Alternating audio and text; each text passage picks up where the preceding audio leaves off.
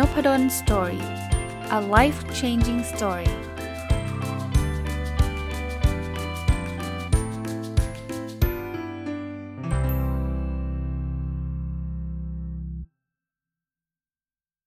สวัสดีครับ ยินดีต้อนรับเข้าสู่ Nopadol Story Podcast นะครับ แล้วก็วันเสาร์นะครับ ยินดีต้อนรับเข้าสู่รายการ Weekend Entrepreneur นะครับ วันนี้จะเอาหนังสืออีกเล่มหนึ่งมาฝากนะครับ อ่านหนังสือเล่มนี้จบแล้วคิดว่าชอบแล้วก็น่าจะได้ประโยชน์กับหลาย ๆ คนนะ ถึงแม้ว่าบางบางอันบางส่วนมันอาจจะไม่ได้ตรงกับคอนเซปต์ Weekend Entrepreneur ซะทีเดียวนะครับพูดชื่อหนังสือก่อน หนังสือชื่อว่า Do the Work You Love นะครับ เขียนโดยคุณโจบาร์นส์นะ เข้าใจว่าไม่มีแปลไทยนะครับ ได้หนังสือเล่มนี้มาจากการไปวันก่อนไปเดินร้าน Asia Books นะ แล้วก็เห็นหนังสือชื่อหนังสือมันดูดึงดูดอะ่ะ ก็คือ มันแปลตรงตัวว่าทำงานในสิ่งที่เรารักนะที่ผมชอบเพราะว่าผมว่าหลายคนเนี่ยปัจจุบันเนี่ยมีปัญหา ที่เจออาจจะเจองานที่เราไม่ชอบทำนะครับ แล้วก็เบื่อแบบอยากจะทำงานที่มันเป็นงานในฝันของตัวเองนะครับ แต่ก็ติดกับดักนะน้องบอกติดกับดักกับดักหลายอย่าง เช่นลาออกมาตอนนี้เนี่ยก็มีความเสี่ยงนะครับแล้วเราก็ไม่รู้ลู่ทางว่าเราจะสำเร็จหรือไม่สำเร็จยังไง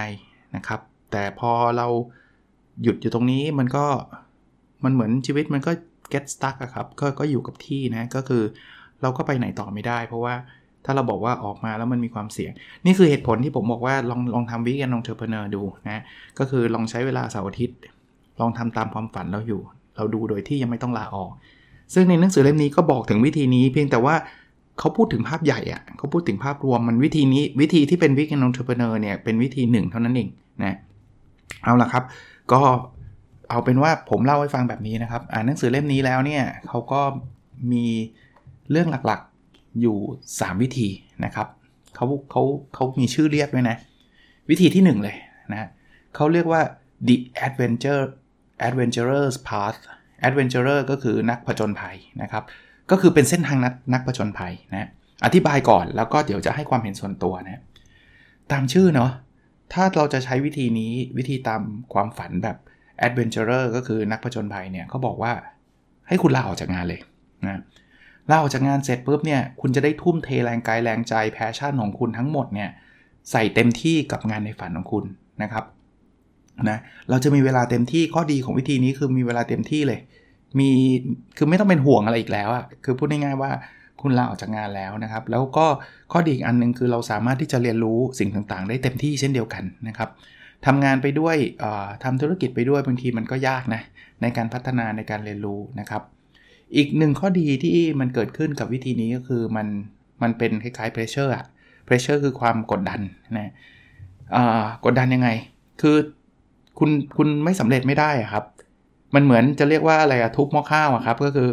คุณไม่สำเร็จคุณก็ไม่มีเงินกินข้าวอะ่ะ เพราะฉะนั้นคุณต้องทำทุกวิธีอะ่ะ find the way อะ หาทางจนได้ให้มันสำเร็จนะ แต่แน่นอนวิธีนี้ทุกคนก็ก็ก็คงทราบนะครับ ว่าในขณะเดียวกันมันก็มีความเสี่ยงสูงมาก ก็ adventurer ก็ต้องเสี่ยงนะครับ adventurer ก็นักสำรวจนักผจญภัยใช่ไหมเสี่ยงสูงมากแปลว่าอะไร เพราะว่าเราเคยมีเงินเดือนอยู่ เราเคยมีงานประจำอยู่ แล้ววันหนึ่งเราลาออกมาปุ๊บทำตามความฝัน สมมุติว่าเอาอะไรดีละ่ะ ความฝันเราคือ เราอยากจะเป็นยูทูบเบอร์เงี้ยนะก็ยังไม่รู้เลยว่าจะได้เงินเมื่อไหร่นะหรือจะออกมาทำขนมขายก็ไม่รู้เลยว่าจะมีคนซื้อเราเท่าไหร่ แต่ข้อดีคือเราทำได้เต็มที่เลยไงโปรโมทเต็มที่ใช้เวลาเต็มที่นะเอางี้อ่าหนังสือแนะนำแบบนี้นะครับในรายละเอียดมีเยอะแยะเลยครับว่ามีข้อดีข้อเสียแล้วมี case study อะไรยังไงนะแต่ส่วนตัวผมผมไม่ค่อย buy in วิธีนี้สักเท่าไหร่ โดยเฉพาะอย่างยิ่งคนที่มีภาระเยอะมากๆ ภาระเยอะขนาดที่ว่า ยกตัวอย่างเช่นมีหนี้ที่ต้องผ่อนนะมีหนี้บ้านหนี้รถ ต้องเลี้ยงดูคุณพ่อคุณแม่ ต้องเลี้ยงดูลูก เลี้ยงดูคนใกล้ชิด ถ้าออกมาเสร็จปุ๊บเนี่ยเรามันไม่ได้เป็นไปตามความฝันเนี่ย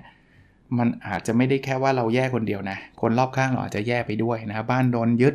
รถโดนยึดลูกต้องออกจากโรงเรียนอะไรเงี้ย คือถ้าถ้าถ้าเกิดมันมันมันหนักขนาดนั้นเนี่ยวิธีนี้ผมว่ามันเสี่ยงเกินไป มันเหมาะกับ คนที่ไม่มีภาระ อันนี้อันนี้ความเห็นส่วนตัวนะครับ ในหนังสือไม่ได้เขียนไว้แบบนั้นแต่ว่าผมต่อยอดให้ เช่นนะ นักศึกษาจบใหม่ ที่ยังไม่ได้ต้องมีภาระรับผิดชอบอะไรมากมาย ถ้าทำงานใน corporation ทำงานในบริษัทแล้วมันรู้สึก burn out รู้สึกมันไม่ใช่ จะออกมาลุยสตาร์ทอัพสักครั้งหนึ่งก็ทำครับ ออกมาทำอะไรที่ เป็นความฝันของตัวเองก็ทำครับ เพราะว่าเอาสุดท้ายนะตรงๆนะฮะว่าถ้าเราทำแล้วไม่สำเร็จเนี่ยชีวิตเรายังยังยังยังเด็กมากอะ่ะเราสามารถจะกลับไป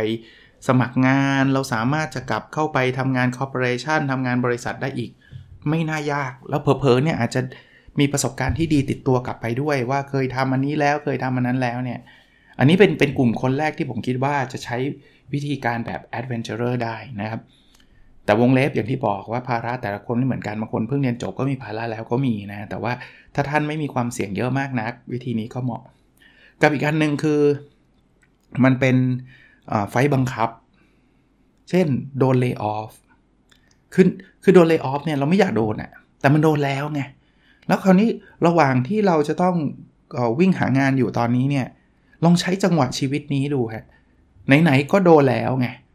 ก็ลองใช้จังหวะชีวิตนี้ดูลองทำตามสิ่งที่เราเคยฝันไว้ตั้งแต่นานแล้วสมัยเราเราทำงานอยู่ในบริษัทเราก็ไม่กล้าออกมา เพราะว่าตอนนั้นเราก็กลัวใช่ไหมว่าเฮ้ยตอนนี้ฉันจะออกมาทำธุรกิจแล้วมันจะ work ไม่ work นะแต่ตอนนี้ lay off ไงซึ่งเราไม่อยากให้เกิดนะ แต่มันเกิดแล้วเงี้ย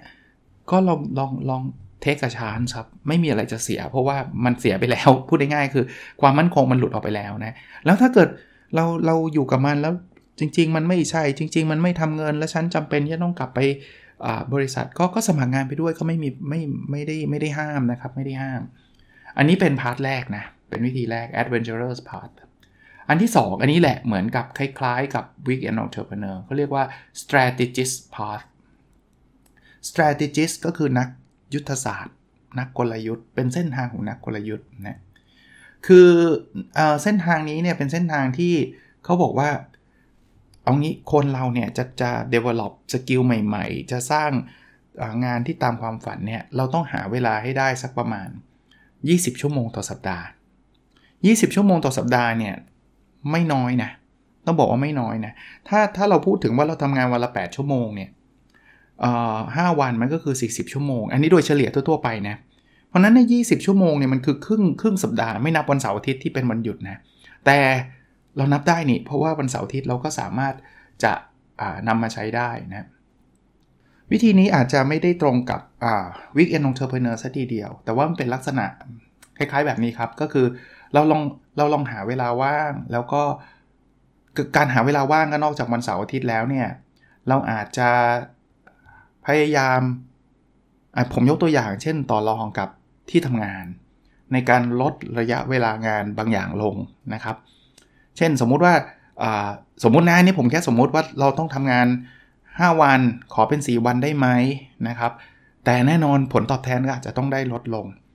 ส่วนตัวผมผมคิดว่าแบบนี้ครับ คือถ้าเป็นแต่ก่อนเนี่ยคงยากนะ การต่อรองแบบนี้ แต่ด้วยสถานการณ์โควิดปัจจุบันเท่าที่ผมรู้จักบางคนเนี่ยเขาก็ไฟบังคับอีกเหมือนกัน คือที่ทำงานเนี่ยจะบอกว่าคุณมาวันเว้นวันก็ได้แต่เงินเดือนคุณเหลือครึ่งหนึ่งนะ คือไม่ได้ไม่ได้ให้เลือกนะ ถ้ามันเป็นแบบนั้น เรายังได้เงินได้ได้ได้เงินเดือนอยู่นะ เพราะเรายังเป็นพนักงงานประจำอยู่ แต่ว่าไอ้ช่วงเวลาที่แทนที่จะต้องไปจันทร์พุธศุกร์ใช่ไหมไอ้จันทร์ถึงศุกร์ใช่ไหมเราจะได้ไปแค่จันทร์พุธศุกร์ก็เหลืออังคารพฤหัส ถ้าเราเหลือเวลาแบบนั้น เราก็สามารถจะใช้เวลาที่ว่างตรงนั้น อันนี้ไฟบังคับ มาสร้างธุรกิจความฝันของเราได้นะหรือถ้าเกิดใครที่เออไม่ไม่มีครับ คือต้องทำงานทั้งหมดเลย 5 วันเลย อย่างที่บอกก็ลองเสาร์อาทิตย์นะสิ่งที่เราต้องคำนวณก็คือเขาเรียกว่า MVI นะ MVI ย่อมาจากคำว่า Minimum Viable Income ล้อมาจากคำว่า MVP อะครับ Minimum Viable Product MVI ก็คือเอ่อรายได้ขั้นต่ำที่สุดที่เราต้องมี เพื่อให้เราอยู่รอด ลองคำนวณดูค่าอาหารเนี่ยไม่มีไม่ได้ใช่ไหมถ้าใครเช่าบ้านอยู่ก็ต้องค่าเช่า ค่าที่พักค่าการศึกษาลูกอะไรที่มันเป็น a must จำเป็น ค่อยๆ แล้วเราค่อยๆ สร้างรายได้ ส่วนนั้นมาจาก passion เรา เช่นจะอบขนมขายก็ขายไปจะรับจ้างถ่ายรูปก็รับจ้างไป แต่ว่าแน่นอนเราเรายังโฮงานประจำเขาไว้อยู่ ก็คล้ายๆกึ่งๆเป็น weekend entrepreneur แต่หัวใจของ strategist path คือเราต้องค่อยๆ ลดงานประจำลงฮะถ้าลดได้นะถ้าลดได้ค่อยๆ phase out นะครับนะหรือบางคนเนี่ยอาจจะบอกว่า เฮ้ย ถ้าอย่างนั้นเนี่ยคุณอาจจะ มาถึงวันหนึ่งคุณอาจจะเขาเรียกอะไรอะออกจากงานประจำก็ได้ แต่ว่ารับงานฟรีแลนซ์แล้วจริง ๆ งานฟรีแลนซ์เนี่ยอันนี้เล่าให้ฟังต่อนะงานฟรีแลนซ์เนี่ยอาจจะยังไม่ใช่ dream job ของเราด้วยก็ยังได้นะ แต่มันยังเป็นการสร้างรายได้เพื่อที่จะหา 20 ชั่วโมงต่อสัปดาห์มาทำดีมจ็อบเราอะผมผมยกตัวอย่างแบบนี้แล้วกัน สมมุติว่าถ้าเป็นนักบัญชีนะ อันนี้แค่ยกตัวอย่างนะแล้วท่านรู้สึกเบอร์นามากท่านทำงานเป็นนักบัญชีแล้วรู้สึกแบบเฮ้ยมันไม่ใช่อะ เบื่อมากเลย แต่ว่าจะเอาแบบ adventurer part เป็นแบบที่ 1 คือลาออกมาอบขนมขายเนี่ยมันก็แบบเสี่ยงเกินไปใช่ไหมเขาเขาบอกอย่างนี้อะก็เริ่มอบขนมก่อน ใช้เวลาตอนเย็นใช้เวลาเสาร์อาทิตย์ อันนี้ก็คือคอนเซปต์ weekend entrepreneur แต่ต่อมาเนี่ยถ้าเราเริ่มรู้สึกว่าอบขนมขายมันก็พอไปได้นะ แต่ก็ยังไม่แน่ใจเนาะเราอาจจะลาออก แต่ลาออกยังไม่ใช่มาอบขนมอย่างเดียว เพราะเรารู้ว่าไอ้การลาออกไปเนี่ยเรายังมีรายได้บางอย่างอยู่ เช่น เราอาจจะรับบรรยายเรื่อง เรื่องบัญชี เราอาจจะรับสอนเรื่องบัญชี เราอาจจะจัดคอร์สเกี่ยวข้องกับบัญชี การทำแบบนี้เพื่ออะไรเพื่อจะได้มีเงินเพื่อที่จะดำรงชีพเรายังยังดำรงชีพได้อะแต่แทนที่จะต้องหาเงินจากการที่เป็นพนักงานประจำเนี่ยหาเงินจากการจัดคอร์สสอน หาเงินจากการรับทำบัญชี ส่วนตัวเป็นงานฟรีแลนซ์น่ะนึกออกไหมครับ แต่ตรงนี้ถามว่าเป็น dream job ไหมไม่ dream job ของเราคือการอบขนมขาย แต่เราต้องมีเงินใช่ไหมอบขนมมันยังมันยังไม่สามารถทำเงินให้ได้ให้จนอยู่ได้เนี่ยเพราะนั้นเราจะอยู่ได้เราก็เราก็คงต้องทำอย่างอื่นก่อน ถึงแม้ว่ามันจะยังไม่ใช่งานที่เราฝันไว้จริง ๆ แต่เอาเงินตรงนั้นเนี่ยมาผ่อนบ้าน เอาเงินตรงนั้นเนี่ยมาเลี้ยงดูคนใกล้ชิดเอามาเลี้ยงดูตัวเองอะไรเงี้ยนะก็การสอนบัญชีหรือการนำบัญชีก็ยังไม่ใช่ดีมจ็อบ แต่ข้อดีคือเราจะมีเวลามากขึ้น เพราะว่าการทำงานในออฟฟิศเนี่ย มันอาจจะต้องใช้เวลา 40 ชั่วโมงเต็ม แต่มาสอนมาอะไรแบบนี้เวลาว่างเราจะเยอะขึ้น เราจัดการเวลาเราเองได้พูดง่ายๆ แล้วเราก็ใช้เวลา 20 ชั่วโมงเนี่ยในการทำเรื่องการอบขนมทำเรื่องทำคุกกี้ทำอะไรก็ก็ก็ว่ากันไป อันนี้เป็น strategist path มาถึงอันที่ 3 เขาเรียกว่า grinders part นะ grinder ก็แปลว่าเครื่องบดนะวิธีนี้โหดสุดนะ แต่วิธีนี้เสี่ยงน้อยสุดนะ grinder part ก็คล้ายๆวิกเกน entrepreneur เลย อันนี้เหมือนที่สุดนะ คือทำงานไปครับ งานประจำก็ทำไปครับ แต่หาเวลาให้ได้ 20 ชั่วโมงต่อสัปดาห์ครับ จะไปหามาตอนเย็น จะไปหามาวันเสาร์อาทิตย์หรืออะไรก็แล้วแต่นะครับ หรือบางทีอันนี้ผมเพิ่มเติมให้ยังยังคงทำงานประจำอยู่ แต่ว่าเราอาจจะต้องย้ายงาน หรือย้ายตำแหน่งย้ายหน้าที่ที่มันจะทำให้งานมันว่างขึ้นน่ะ แล้วเราจะได้มีเวลานะครับ เพราะว่าบางคนบอกโอ้อาจารย์จะทำยังไงล่ะผมทำงานเริ่ม8ปดโมงเช้าเลิกตีสองอย่างเงี้ยไอ้ถ้าอย่างนั้นนะมันมันไม่มีเวลา 20 ชั่วโมงแล้วเราอาจจะต้องยอมนะครับที่จะย้ายงานนะเราเราไม่ได้หวังที่จะก้าวหน้าในในสายทางนี้อยู่แล้วนะครับ เพราะฉะนั้นเนี่ยลองย้ายไปในที่ที่มันกลับ4ี่โมงห้าโมงได้ไหมนะครับ แล้วค่อยๆหาหนทางเขา ก็ใช้หลักการแบบเดิมครับ คือเก็บเงินไว้นะครับ จนกระทั่งมีเงินรองรังพอ เงินรองรังของเขาก็แปลว่าเอาสัก 1 ปีอะถ้าไม่มีงานทำเลยเนี่ยหปีเรายังอยู่ได้เนี่ยแล้วเราค่อยตัดสินใจว่าจะออกมาทำสิ่งที่เป็นไปตามความฝันนะครับ หรือองานที่เราไปทำตามความฝันเสาร์อาทิตย์หรือช่วงตอนเย็นเนี่ยมันสร้างรายได้ที่มันมันเกิน MVI จำได้ไหมครับ Minimum Viable Income นะครับนะก็ก็แสดงว่าเราพอจะอยู่ได้ละกับงานที่มันเป็นไปตามความฝัน เช่นถ้าเมื่อกี้ผมยกตัวอย่างนักบัญชีเนาะก็ถ้าเกิดเราเอามาทำคุกกี้ขายเนี่ยแล้วเงินเงินรายได้หักค่าใช้จ่ายแล้วเนี่ยที่เหลือเนี่ยมันมันมากกว่าค่าใช้จ่ายจำเป็นของเราเนี่ยก็แปลว่าเราเราเราอาจจะออกมาได้ละ และยิ่งมีเงินเก็บ ผื่อมันมีแบบเอ้ยเกิดขายไม่ออกอะไรเงี้ยเราก็ยังอยู่ได้ 1 ปีเนี่ยก็ค่อนข้างเซฟนะครับเขาบอกงี้คือถ้าเกิดลาออกมาแล้ว 1 ปี แล้วมันทำตามความฝันแล้วมันยังไม่ได้ เราก็อาจจะกลับเข้าไปทำงานใหม่อีกทีหนึ่งเพื่อไปสะสมเงินอีกนะถ้าถ้าอันนี้วงเล็บอีกนิดหนึ่งถ้าเราสามารถกลับไปได้ง่ายๆนะต้องบอกว่ามันแล้วแต่ช่วงอายุของคนอีกบางทีคนอายุแบบเอาตรงๆนะ40กว่า 50 อย่างเงี้ย กลับไปหางานใหม่ก็ไม่ใช่เรื่องง่ายนะครับ ทั้ง 3 พาร์ทเนี่ยผมคิดว่ามันไม่มีคำข้อใดถูกข้อใดผิดหรอก มันแค่ว่าเสียงน้อยเสียงมากนะครับ แต่มันก็มีข้อดีข้อเสียต่างกันนะ ผมผมย้ำให้ท่านฟังอีกทีหนึ่ง adventurous part คือลาออกมาเลย แล้วมาลุยตามความฝันเราอย่างเดียวเลย ส่วนตัวผมเนี่ย ข้อดีคือมันมันทำให้เราทำอะไรได้เต็มที่นะครับ มีโอกาสสำเร็จสูงกว่า เพราะเราทำมัน full time เลยนะครับ ข้อเสียคือความเสี่ยงนั่นเองสำหรับผมผมบอกว่ามันเหมาะกับคนที่อาจจะยุไม่เยอะหรือว่ายังไม่มีภาระอะไรมากนัก หรือเป็นประเภทไฟบังคับ ประเภทโดน lay off มาแล้วนะครับ ก็ลองดูก็ได้นะครับ อันที่ 2 the strategist path นะครับเป็นเป็นเรื่องของอนักกลยุทธ์ไอ้พวกนี้เนี่ยคือเราอาจจะเริ่มต้นหาเวลา มาทำตามความฝันของเรา โดยอาจจะค่อยๆลดระยะเวลาในการ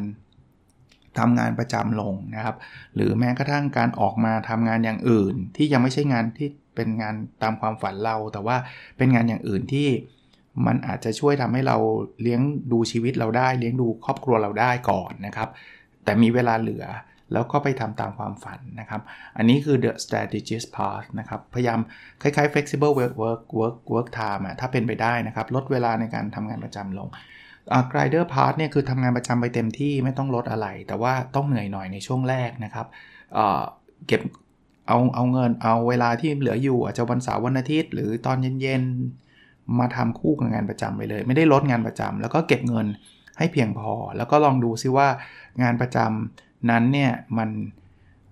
ไอ้โทษทีงานตามความฝันนั้นนะ่ะพอจะเลี้ยงดูเราได้ไหม ถ้าถ้าพอจะเลี้ยงดูเราได้แล้ว แล้วเรามีเงินเก็บสักประมาณ 1 ปีที่ออกมาแล้วแล้วถึงไม่มีไรายได้เลยก็อยู่รอดเนี่ยก็ลองออกมาแล้วก็มาทำตามความฝันของเรานะครับ ก็อย่างที่บอกนะครับแบบที่ 3 ก็อาจจะแบบมีความเสี่ยงน้อยหน่อยแต่เหนื่อยมากหน่อย แล้วก็ใช้เวลานานหน่อย เพราะว่ามันค่อยๆทำมันก็ยากนะเนาะนะครับแบบที่ 2 ผมคิดว่ามันเป็น strategist path เนี่ย ก็กึ่งๆ แบบแรกกับแบบที่3ครับ ทางสายกลาง grinder path นี่คือทางที่ต้องแปลว่าบทนะไกรเดอร์ต้องเหนื่อยหน่อยนะครับ แต่ทั้ง 3 ทางทิ้งท้ายไว้หนังสือเล่มนี้บอกว่าไม่ไม่ว่าจะเป็นทางไหนเนี่ยคุณต้อง becoming an expert คือคุณจะเลือกเป็นแบบออกมาลุยเลย คุณจะเลือกแบบ strategist แบบนักยุทธศาสตร์ นักกลยุทธ์ คุณจะเลือกแบบไกรเดอร์คือคุณต้องเก่งอะนะ เพราะฉะนั้นเนี่ยเราต้องฝึกฝนนะครับ ไม่ว่าจะเป็นแบบไหนนะครับ ฝึกฝนเเรียนรู้ต่างๆนะครับ ซึ่งในหนังสือเขาก็จะบอกว่าสุดท้ายเนี่ยนะตัวที่จะเป็นตัวพิสูจน์นะว่าว่าฝีมือคุณถึงหรือยังก็คือไอ้สิ่งที่คุณทำอะมีคนยอมจ่ายเงินเพื่อสิ่งนั้นหรือยังสมมุติว่าเรา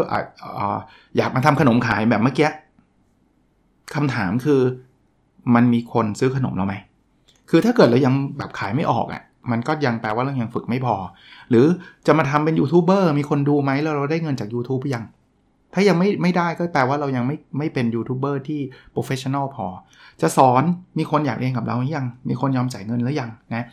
นั้นก็วันนี้หนังสือนะ มารีวิวก็คงไม่ยาวมากนะครับ Do the work you love นะครับ How to create an income without working a boring job นะครับโจบานส์นะซื้อมาจากเอเชียบุ๊กนะ น่าจะมีในเอเชียบุ๊กนะ ก็หวังว่าทุกคนลองเอาไปเป็นไอเดียนะครับ คงไม่มีทางไหนทางหนึ่ง แล้วผมก็คงไม่สามารถชี้ให้ท่านได้ว่าเอ้ยต้องเลือกทางนี้เท่านั้นจะดีกว่านะ ถ้าถามผมส่วนตัวผมก็ชอบแบบแบบเสี่ยงน้อยหน่อย เพราะว่าอ่าอย่างอย่างที่บอก perspective ผมผมก็มีภาระใช่ไหมที่จะต้องเลี้ยงดูเยอะแยะเลย เพราะฉะนั้นเนี่ยผมก็จะค่อนข้าง conservative นิดนึงนะครับ แต่ว่าถ้าท่านฟังอย่างที่บอกหนุ่มๆ เป็นคนที่ภาระยังน้อย adventure ก็น่าจะสนุกดีนะ ลองทดลองดูกันแล้วกันนะครับ โอเคครับ ขอให้เป็นวันเสาร์ที่มีความสุขแล้วเราพบกันใน episode ถัดไปนะครับ สวัสดีครับ